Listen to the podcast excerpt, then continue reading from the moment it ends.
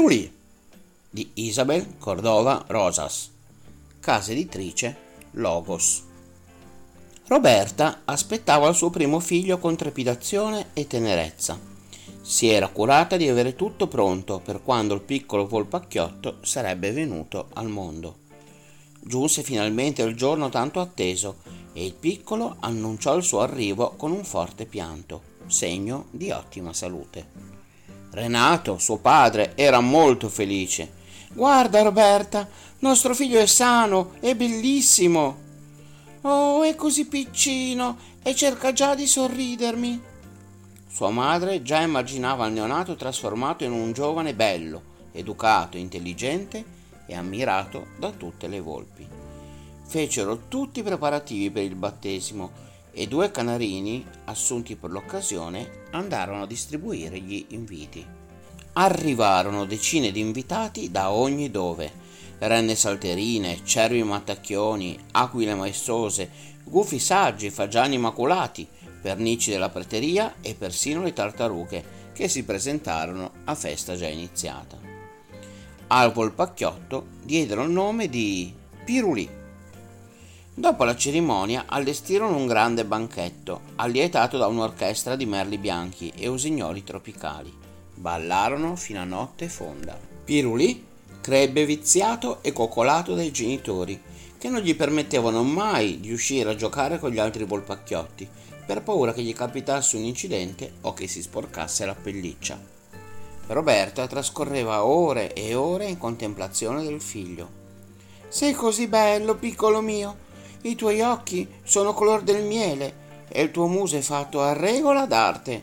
Piruli mio, hai la pelliccia di soffice velluto, la coda vaporosa e un portamento così aggraziato che se ti vedessero in città tutti morirebbero di invidia. Pirulì, seduto, alzava il naso e agitava la coda. Così passarono i mesi e gli anni. Un giorno Pirulì chiese a sua madre: Posso venire con te per conoscere la grande città? Roberta si spaventò. No, Potresti perderti. Pirulì si mise a piangere e si asciugò le lacrime con la punta della coda. Tesoro, ma così ti rovini il pelo candido della coda. Ma Pirulì continuava a piangere. Così ti rovini gli occhi e le ciglia. Voglio venire, voglio venire. Roberta decise di parlarne con Renato, che acconsentì. Allora la madre prese tutte le precauzioni affinché a suo figlio non accadesse nulla di male.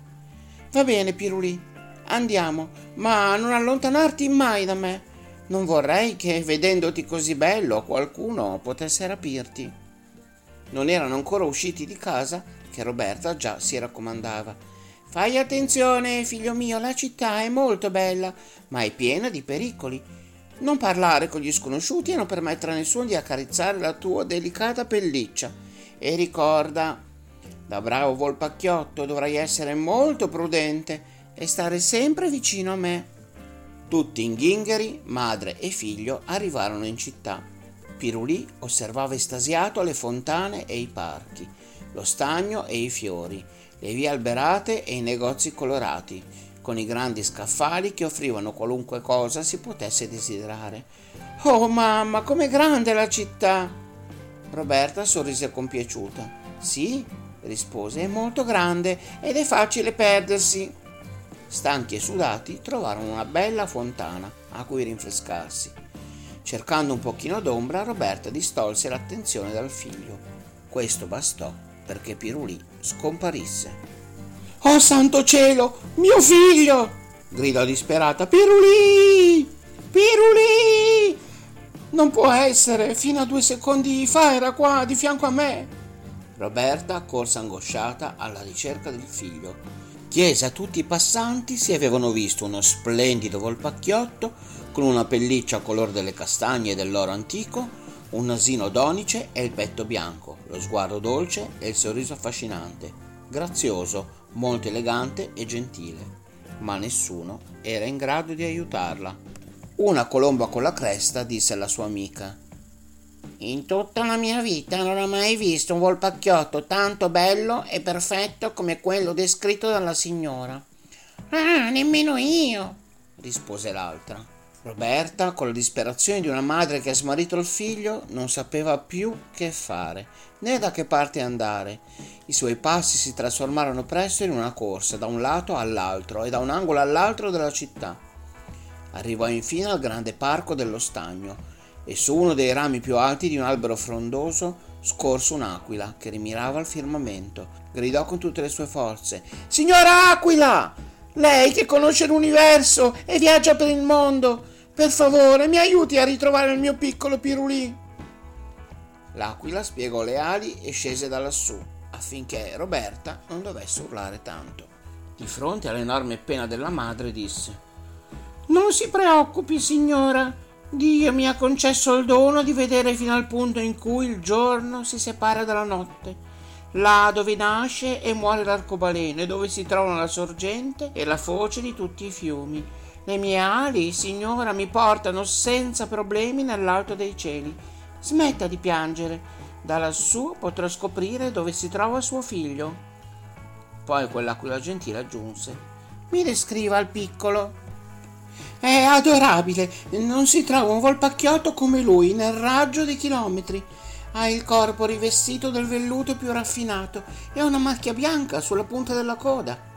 Le sue zampe calzano stivali di camoscio nero.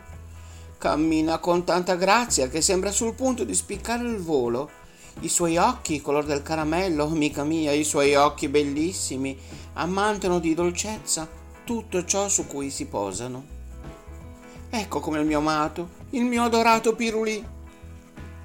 Signora, ho volato in ogni dove, ho viaggiato per i quattro punti cardinali, sei continenti e sette mari, ma in tutta la mia vita non ho mai visto un volpacchiotto come quello che mi ha descritto. In ogni caso, se dovessi trovarlo, glielo porterò. L'aquila prese il volo in cerca di quel volpacchiotto così bello e fuori dal comune. Roberta da terra continuò a ringraziare l'amica per tanta generosità. Aspettò e aspettò, ma l'aquila non ritornò. Roberta, inquieta, chiese a un topino che passava di lì. Hai per caso visto un volpacchiotto castano con ciuffi dorati e un incedere da marchese? Ha le orecchie nere, dritte e appuntite. La sua voce non ha eguali e nelle notti di luna piena o quando è triste lui non ulula, lui canta. Ecco com'è il mio amato, il mio adorato Pirulì. Ma neanche il topino aveva visto quella meraviglia. La povera Roberta aveva ormai gli occhi gonfi a forza di piangere. Ciò nonostante saliva sui tetti delle case e si sforzava così tanto, ma così tanto di spalancare gli occhi che non rimase un solo angolo inesplorato. Guardava disperatamente tutti i volpacchiotti che incontrava, ma che Nessuno di loro assomigliava al suo piccolo Pirulì. Nel frattempo il cielo si fece rosa e malva e venne la sera. Nelle case e nei parchi si accendevano le luci. Roberta scese dai tetti e camminò fino a un parchetto più piccolo. Sul ramo di un pino centenario vide un gufo e si diresse verso di lui. Signor gufo, Dio le ha dato il dono di vedere nel buio della notte. Mi aiuti a trovare il mio figlioletto. Non si preoccupi, la aiuterò. I miei occhi hanno la facoltà di attraversare l'oscurità e le tenebre. Ma mi dica, com'è suo figlio? È il più bello del mondo, la sua pelliccia lucente fa invidia ai raggi del sole. I suoi occhi a mandorla, color del miele, sbattono le ciglia ai sospiri del vento. E il suo muso, signore mio, ah, il suo muso, è tanto fiero e appuntito quanto la torre più alta della città. Ecco com'è il mio amato, il mio adorato Pirulì. E via via che Roberta proseguiva nella descrizione di Pirulì, gli occhi del gufo si aprivano così tanto che sembravano sul punto di esplodere. Oh, signora, non ho mai visto un essere tanto straordinario.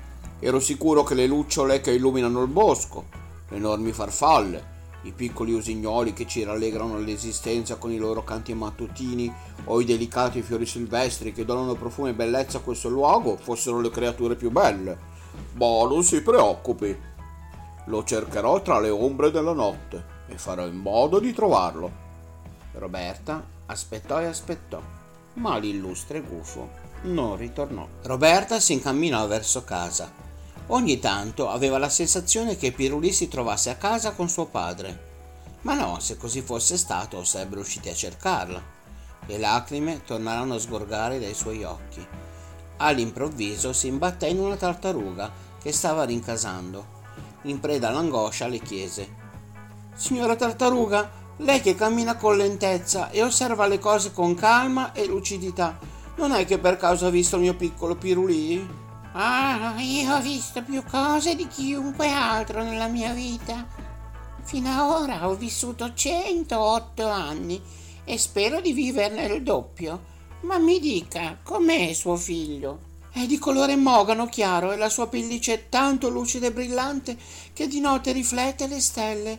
Ha la coda vaporosa e i suoi occhi, amica mia, sono il colore delle foglie in autunno. Le sue ciglia sembrano due mandorli in fiori. Al suo cospetto gli astri impallidiscono e le sue zampe si aprono come due petali che all'alba attendono la carezza della rugiada. Ecco com'è il mio amato, il mio adorato Pirulì. Un animale come questo è dell'altro mondo, signora mia. Non ho mai sentito dell'esistenza di una creatura simile. Quello che invece ho appena visto in quell'angolo è un, val- è un volpacchiotto in lacrime appoggiato alla parete così cisposo che riesce a malapena ad aprire gli occhi. Ha una coda piccola e cadente, la pelliccia opaca e il musetto smunto coi detti storti e poco affilati. Non credo proprio che sia quello che mi sta descrivendo lei. Quel volpacchiotto non poteva certo essere suo figlio, figurarsi. In ogni caso Roberto andò a verificare e con grande stupore vide Pirulì appoggiato alla parete con gli occhi gonfi di pianto. Urlò per la gioia, abbracciandolo gli disse Pirulì, mio piccolo Pirulì, mio splendido Pirulì, non devi mai allontanarti dalla mamma perché potrebbero rapirti, bello come sei. Non capisco proprio come quella tartaruga abbia potuto dire il contrario. Va bene, mamma. Te l'avevo detto, ti avevo avvertito. La città è piena di pericoli. Ah, Pirulì, ho rischiato di perderti per sempre. Abbracciò e baciò suo figlio più e più volte e così, mano nella mano, tornarono a casa dove, preoccupato per il loro ritardo, trovarono il papà che li stava aspettando.